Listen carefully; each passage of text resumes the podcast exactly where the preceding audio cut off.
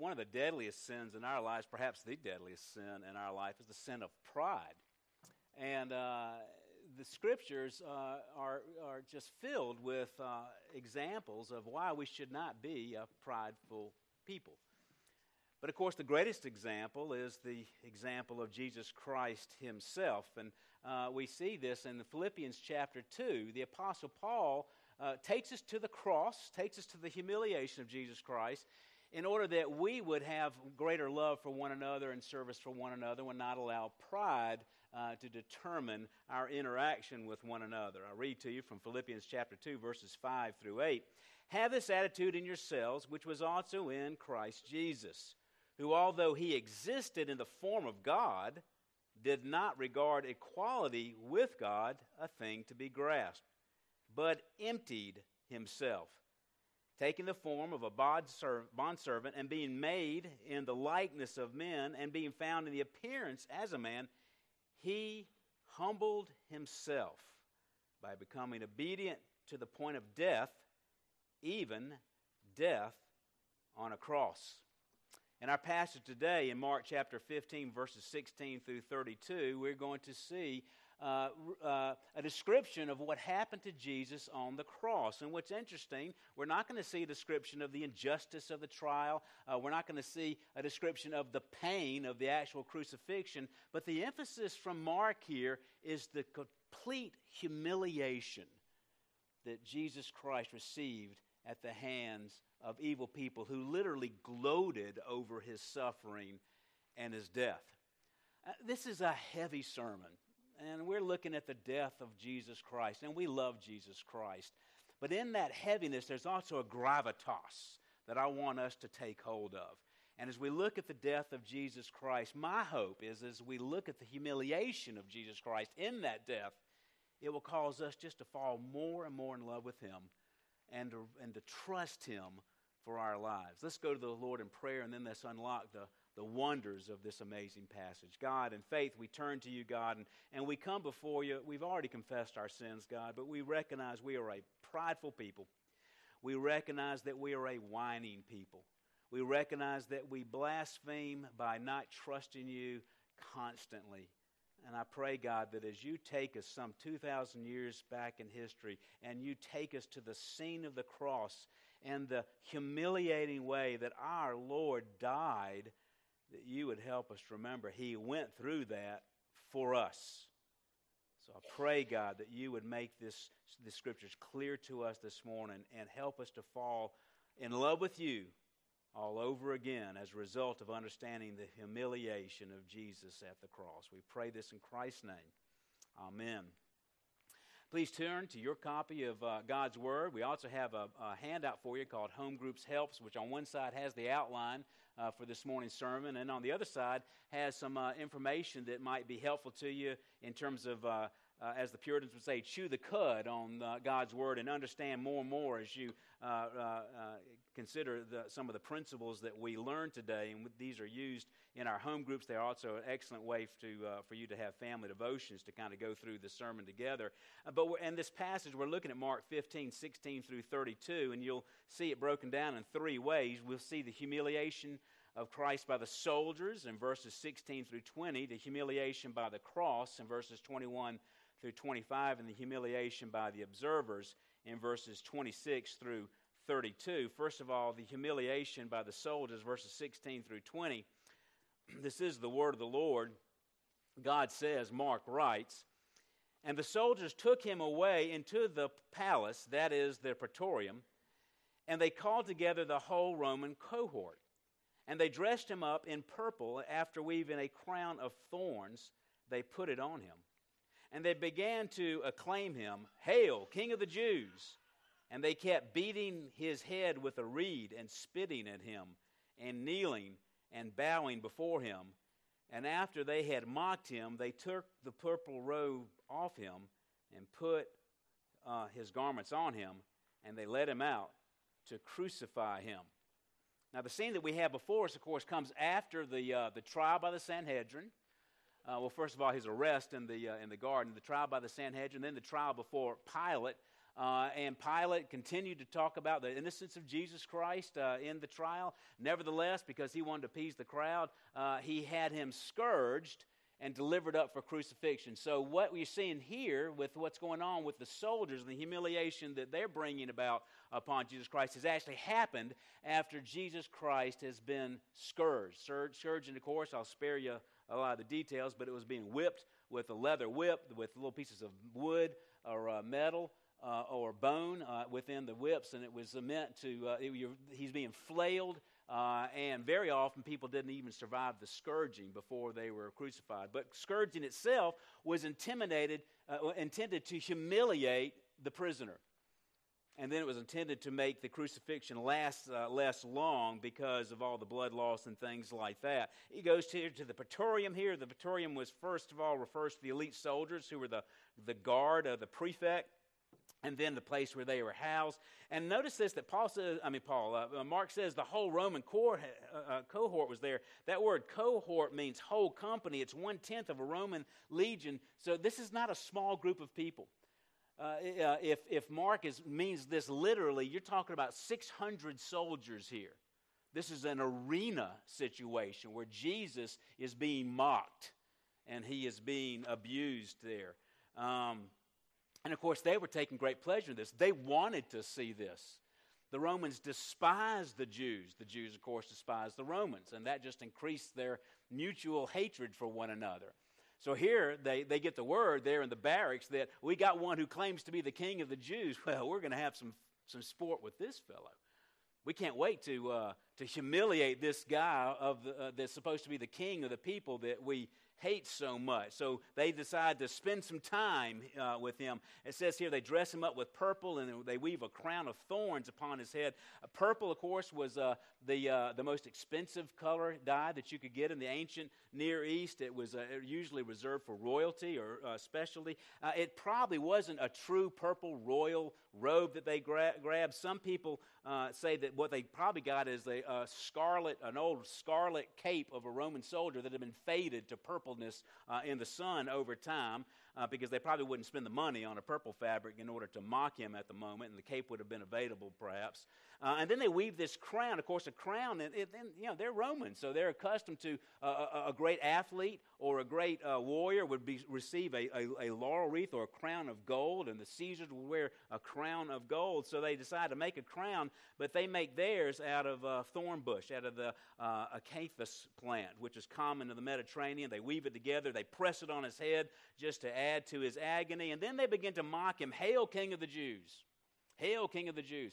And of course, that is uh, something they're accustomed to, to saying, Hail Caesar. So you could just almost see them saying, Hail! And they're knocking him in the face as they hail him and, and make fun of him. So here he is dressed up to be the pathetic king. Uh, uh, they don't even know this man, and yet they just pour their hatred for the Jews upon him uh, as they are going this. The Romans, of course, are making fun uh, of his uh, king, his political status, his royal status. Uh, Jesus suffered similar humiliation when he was before the Sanhedrin that would slap him and spit on him and mock him and say, Tell us who prophesied. There they were making fun of his uh, divine status. They beat him on the head with a, uh, a, reed. That could be just a papyrus reed, or it could be like the, the, the shaft of an arrow. Some, but it hurt. It's, it hurt. So they're knocking him on the head with that. And then they're kneeling before him. And that's probably the most interesting thing. Because they're coming before him and they're kneeling down and they're saying, Hail, King of the Jews. And what they don't realize, they're actually fulfilling prophecy by doing that. Philippians goes on in Philippians 10 uh, uh, 11. At the name of Jesus, every knee should bow of those that are in heaven and on earth and under the earth, and that every tongue should confess that Jesus Christ is Lord. Every one of those mocking Roman soldiers will see Jesus again, and they will see him on the throne, and they will see him as judge, even as they mock him during this life. Of course, this is in fulfillment of Isaiah 50, verses 5 through 6. I was not disobedient, nor did I turn back. I gave my back to those who strike me, and my cheeks to those who pluck out the beard. I did not cover my face from humiliation and from spitting. That's amazing how, how, how well would we do in that situation? I mean, the, just, the, just the humiliation of that would cause us to fight back, would it not? And yet, Jesus, came, Jesus walked towards this. He knew this was going to happen. He had already prophesied that this was going to happen. And he just sits there and takes it. He just takes it. Why? Because he loves you. And because he loves the Father. And they had already had an agreement that he would go through this in order to fulfill the scriptures. Now we see the humiliation by the cross in verses 21 through 25. And they pressed into service a passerby coming from the country, Simon of Cyrene, the father of Alexander and Rufus, to bear his cross. And they brought him to the place Golgotha, which is translated place of the skull. And they tried to give him wine mixed with myrrh, but he did not take it. And they crucified him and divided up his garments among themselves, casting lots for them to decide uh, what each should take. And it was the third hour when they crucified him. So notice here you got the introduction of a new character here. Poor old Simon here is pressed into service. That idea of pressed into service is used of forcing a slave or an animal to do something, just some sort of work. Um, and you, the, the, the, the, the situation was when a criminal was to be crucified, they would carry the crossbeam on their own shoulders to the place of crucifixion just to add further humiliation. But apparently, the scourging and the abuse that Jesus had received was so sufficient, the blood loss and that sort of thing, where he was too weak to be able to carry that. So, on the way to Golgotha, uh, they end up grabbing this poor guy who was just sitting there watching Simon of Cyrene and making him come in and, uh, and uh, carry this cross here. Plutarch uh, uh, mentions that every criminal condemned to death bears his own cross on his back, but if they can't, they'll get somebody else to bear that cross. Certainly wouldn't be a Roman soldier. And we have the introduction of Simon of Cyrene. Now, Cyrene is located in North Africa. It's in modern day Libya. It was a prosperous uh, uh, trade town, so it's possible that Simon was there just for trade, but, but it also had a large Jewish population. So he was probably there for the Passover. He was a pious Jew, came to observe the Passover. But here's one of those cool moments in the, in the tragedy of the cross. Uh, when Paul is writing to the Romans sometime uh, uh, after this, uh, in Romans 16 13, uh, he says, Greetings to Rufus in the church of Rome. Now, who, who is Rufus? Well, Simon is the father of Rufus and Alexander. So, uh, uh, and Mark, remember, is writing to a Roman audience. So he, he mentions Simon because the Romans would have known his son Rufus. So, one of the beautiful pictures here is it appears that Simon actually came to eternal salvation as a result of this moment. He saw the innocence of Jesus Christ. He saw the oppression of what was happening, the wickedness of those. I mean, he made it all the way up to the cross. He carried the crossbeam there. He would have been there in the front in the front seat of this situation here.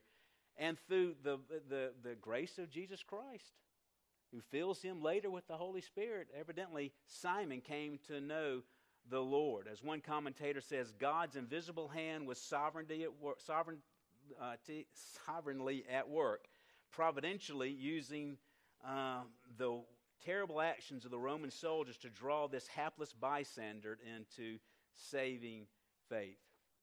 Another really example here is that uh, Simon is doing physically, literally, what Jesus told each one of you to do metaphorically. You go all the way back to Mark chapter 8, and Jesus says this If anyone wishes to come after me, let him deny himself and take up his cross and follow me. For whoever wishes to save his life shall lose it, but whoever wishes loses his life for my sake and the gospel's shall save it. For what does it profit a man to gain the whole world and forfeit his soul? For what shall a man give in exchange for his soul? You want to know the true Christian? The true Christian is, is Simon. He's the one that follows Jesus Christ bearing the load of the cross. He denies himself. That's what we do. We deny ourselves. We worship the Lord the reason why people don't come to faith is they think they're, they, they're above God. Well, the Christian learns he needs God, he needs grace, he's a sinner. And he, re- and he holds loosely to the things of this world because God may take him away, as many of us know. Holds loosely to the things of this world, and he has hope in the things that are to come.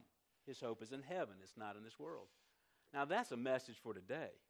If we ever had, a, um, if there's ever been in history a more self centered, selfish culture, I don't know when it was. Everything is about us now. And then we'd expect to be applauded constantly. Not so the Christian. The Christian is to be like Simon, take up his cross and follow him. They go to Golgotha, uh, and he gives the translation here, which means place of the skull here, which is uh, Golgotha is uh, Aramaic for skull. We get the term Calvary from the Latin calvus, which means the scalp or bald head. So is the Calvary is the uh, the Latin interpretation of the place of the skull. And of course, there, there's a question about where this actually takes place. Um, uh, Gordon's Calvary is one uh, uh, tempting offer because it's near the uh, Garden Tomb, and there in Jerusalem, the Garden Tomb is one of the only places, maybe the only place, that's actually managed by Protestants and there's just it's just a peaceful beautiful place and there's really a sense of worship. Most places of significance uh, in the holy land uh, they've built a church on top of it and sometimes it's just so overdone to the point of gaudiness. And uh, that in a sense is, is what's happened here. It, that is tempting to think of gordon's calvary. It's probably though uh, probably not there. It actually is probably the Church of the Holy Sepulchre, where church was built right on top of, a, of, a, of a, an outcropping of rock outside the gates of Jerusalem. Wherever it was, though, it was there, and it was outside the gates because you had to suffer outside the gates. And they notice this, uh, this interesting detail. They give him something to, as a narcotic. They offer him a, a primitive narcotic, wine mixed with myrrh, to kind of help deaden the pain. It's really the only it's really the only humanitarian part of the crucifixion story here. Uh, and they, they offer this to him. And, and wouldn't we take that? Especially after we've been up for two days and been beaten to a pulp and everything else, and you're carrying the, the, the, the weight of the world's sin on your shoulder. I think we, could, we would all say we'd like to have a little bit of help. But notice this Jesus does not take it. He does not take it. He doesn't want anything to interfere with this moment. He doesn't want to anything to interfere with his relationship, his walk with the Lord. He wants to take the full wrath of God's wrath and the full punishment that the Romans and the Jews want to afflict upon him. We should walk similar to what Jesus in an unhindered way. I, I think about these um, so many these uh, Eastern religions that use narcotics as a form of worship. Uh, and they, they will claim, oh, I saw spirits, you know, and, and uh, we would say you probably did. and uh, they're probably not the ones you want to be with. Uh, we don't have narcotics uh, in, our, in our worship. We, we, we have the Holy Spirit. That's enough. So he goes on, and uh, that's also in fulfillment of Holy Scripture. Psalm 69. They also gave me gall for my food, and for my first, they gave me vinegar to drink. And then he just says, and they crucified him. There's no emphasis on the details here. Uh, it's just sort of a matter of fact description here. Uh, uh, as one commentator said, every totalitarian regime needs a terror apparatus. The crucifixion was Rome's terror apparatus, infamous alike for its infliction of pain uh, and uh, its humiliation upon the victim. Uh, says this Whenever we crucify the guilty, the most crowded roads are chosen when the most people can see and be moved by this with fear. Uh, Romans probably got the idea of crucifixion from the Persians, but just like they do, like Romans do with everything, it's an entire empire of engineers. They made it efficient and they made it effective. Uh, it was estimated that in Israel during this time, over 30,000 people would have been crucified. Can you imagine you take your children with you to Jerusalem three times a year as a good pilgrim, and, and you can never seem to go through the gates of that city without seeing a body or someone dying on a cross. The smallest child in Israel would have seen uh, hundreds of crucifixions before they even reached adulthood. How would you protect your child from something like that? And, if the, and the Romans did that intentionally. They wanted it to be in front of everybody so the smallest child knows don't mess with Rome. And it could take days to die from crucifixion. It was intended to be cruel, it was to, intended to humiliate, it was intended to prolong uh, suffering. Cicero, the Roman writer, says this is the cruelest and most hideous punishment possible. It's estimated that some 6,000 rebels during Spartacus's rebellion were, uh, were crucified on the Appian Way between the coast uh, and Rome. And the, one of the, the, the terrors of, of, crucifixion was that uh, they would nail your feet, and in order to breathe, you had to lift upon those nailed feet. You don't bleed to death. You actually probably die of heart failure, uh, uh, suffocation, something like that. And then you have this other point here uh, that is also fulfillment, of course, is scripture of Psalm 22. They divided my garments among them, and my clothing they cast lots. You have the soldiers here just heartlessly, right in front of the cross here, taking his clothing and, and, and, and, and bartering for it and sharing the various pieces of clothing that they have with this, uh, these four soldiers that are there uh, as the guard of the cross. Again, uh, this goes to the point of this that normally, according to Roman standards, when someone was crucified, they were crucified naked. Because the point is, again, humiliation. So here's Jesus Christ uh, being humiliated in front of even some of those that, uh, that love him. And he says here, this is the third hour he was crucified, so he was actually he was crucified at 9 a.m. Now we see the humiliation by the observers in verses 26 through 32. And the inscription of the charge against him read, The King of the Jews.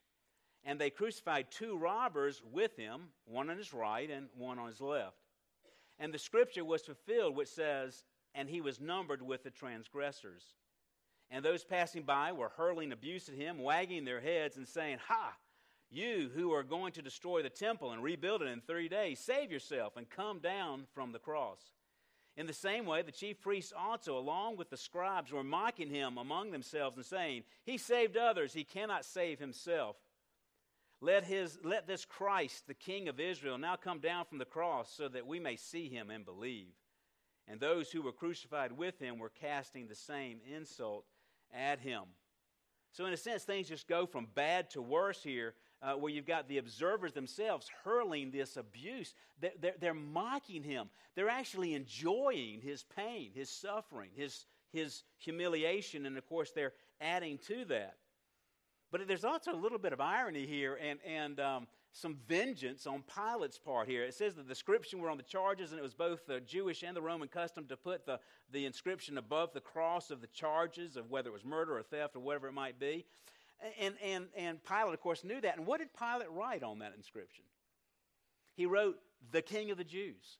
Again, he didn't realize he was fulfilling Scripture, but he's declaring before all the world to see, this is the King of the Jews. Now, if you look at John's Gospel, you understand this really troubled the Sanhedrin. They didn't like this. They said, no, no, no, no.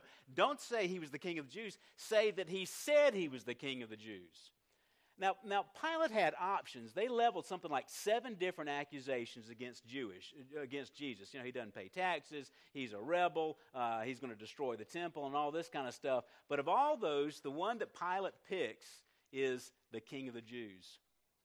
And they said, "No, change it. Say he said he was the King of Jews." Pilate says, "No, I'm going to I'm to keep what I've written."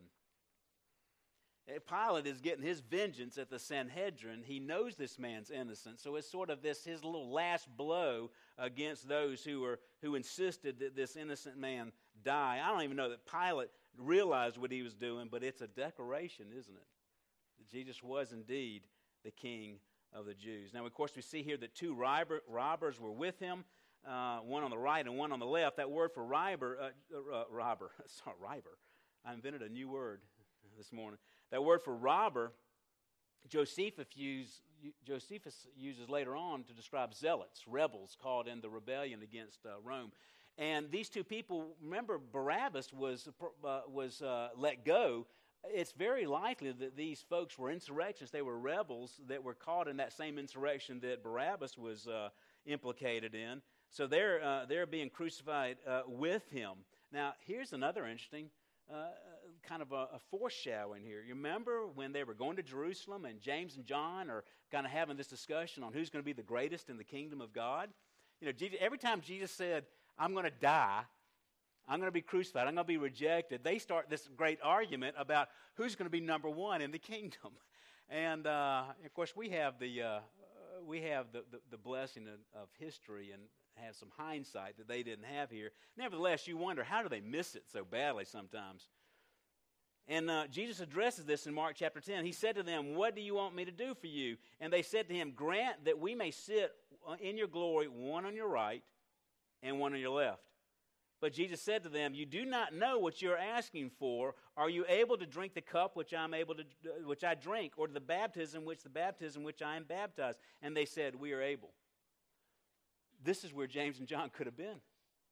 one on the right and one on the left. And of course, this fulfills scriptures uh, where he was uh, numbered with the transgressor, transgressors. Isaiah 53 12 says this Therefore, I'll allot him a portion with the great and will divide the booty with the strong, because he poured out himself to death and was numbered with the transgressors. Yet he himself bore the sin of many and interceded for the transgressors. You got all the crowd coming up here, they're hurling abuse at him. And then you've got the Pharisees and the, and the Sadducees and the scribes and the high priests coming up and doing. Talk about a lack of dignity. They're probably wearing their, their high priestly robes and they're, they're making fun of a man who's being tortured to death. They're, they're, they're, trying to make it as bad as they possibly can because the psychological damage can be just as bad as the physical damage, as some of you know. They're, they're, they're mocking him. I, mean, I think about just how evil their hearts are. That you would be so cruel to someone who is obviously you've won the battle, he's going to die, and you're just adding pain and difficulty to his death. The interesting thing is uh, that the term for uh, mocking him and or hurling abuse of him, that the, the, the word is actually blasphema. Okay? So the very thing they accuse Jesus of blaspheming, they're actually doing right now as the Son of God is dying on the cross. Psalm 22, this is fulfillment of verses 6 through 8. I am, but I am a worm and not a man, a reproach of men and despised by the people. All who see me sneer at me. They separate with the lip. They wag the head, saying, Commit yourself to the Lord. Let him deliver him. Let him rescue him, because he delights in him.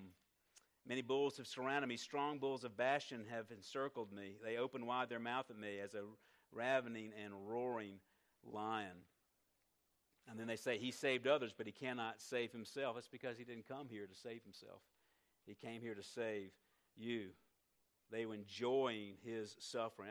You know, uh, as some of y'all have been to our house, you know we live next to a feral cat ranch. And um, the, the lady next door just has fed these cats, and we just have litter of litter. I've got a litter of kittens living in my log pile right now. I try to give them away every time we have a Bible study. And no one will take them. Uh, but one of the things, I'm a, I'm a keen observer of, of cats, and I'm sitting on the veranda, I'm watching the cats, and often, y'all have seen this, they'll, they'll get a, a mole or a bird or something like that, and before putting it to death, they'll just play with it. The little things trying to get away and squeaking and stuff, and they'll just they're throwing up in the air. They're, I mean, we understand they're learning to be predators and that kind of stuff. It's not they mean to be cruel, uh, but that's really kind of what the high priest, the people are doing. They're just playing. They're making sport of a man who is uh, going to die here. It's a great temptation. But another one of those little, um, kind of like Simon getting saved later on. Notice this that those who were crucified with him were casting the same insult at him. Uh, thankfully, we also know from uh, the, uh, the Gospel of Luke here that one of those two robbers got saved. Remember? Remember me when you are in your kingdom? Today you'll be with me in paradise. So one of those two robbers eventually got saved. Isn't that something?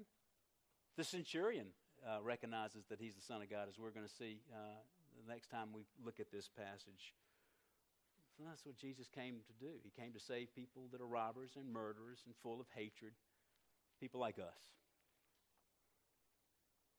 You think about this incredible humiliation of the Lord Jesus Christ. He could have just been beheaded, he didn't have to go through this at all. But he suffered this for us as Philippians said as an example to us. I couldn't help but think about Romans 8 31 through 32. If God is for us, who is against us? He who did not spare his own son, but delivered him up for us all, how will he not also with him freely give us all things? The humiliation actually proves um, God's faithfulness, the, the, the, the extent which God is willing to go through for you. So, in all this, my hope is that we would love him all the more. Let me pick back up with that Philippians 2 passage that speaks of the humiliation of Christ. What happens as a result of all of this? Picking up with verse 9. Therefore, also God highly exalted him and bestowed on him the name which is above every name, that at the name of Jesus every knee should bow of those that are in heaven and on earth and under the earth, and that every tongue should confess that Jesus Christ is Lord to the glory of God the Father. So then, my beloved, just as you have also obeyed, not only in my presence only, but now much more in my absence, work out your salvation with fear and trembling. For it is God who is at work within you, both to will and to work for his good pleasure. That's why we have the humiliation of Christ before us today. Father, we do pray that we would go to school on the humiliation of Christ, understand your great love for us, the great example for Jesus Christ, our great need of eternal salvation. What work could we do would be greater than that work that Christ did on the cross for us, where he died for our sins, as a, offered up as a sin offering. It's remarkable to us, God, even though sometimes we question it, that when you nailed Christ on the cross, for those who are in Christ, you nailed our sins on the cross too, and you see us as your perfect, obedient Son. What a wonder that is. How can we whine? How can we complain? How can we not tell of this great gospel truth, this freedom that God offers to sinners? Lord, motivate us with our great love as we look at the humiliation of Christ this week. In Christ's name.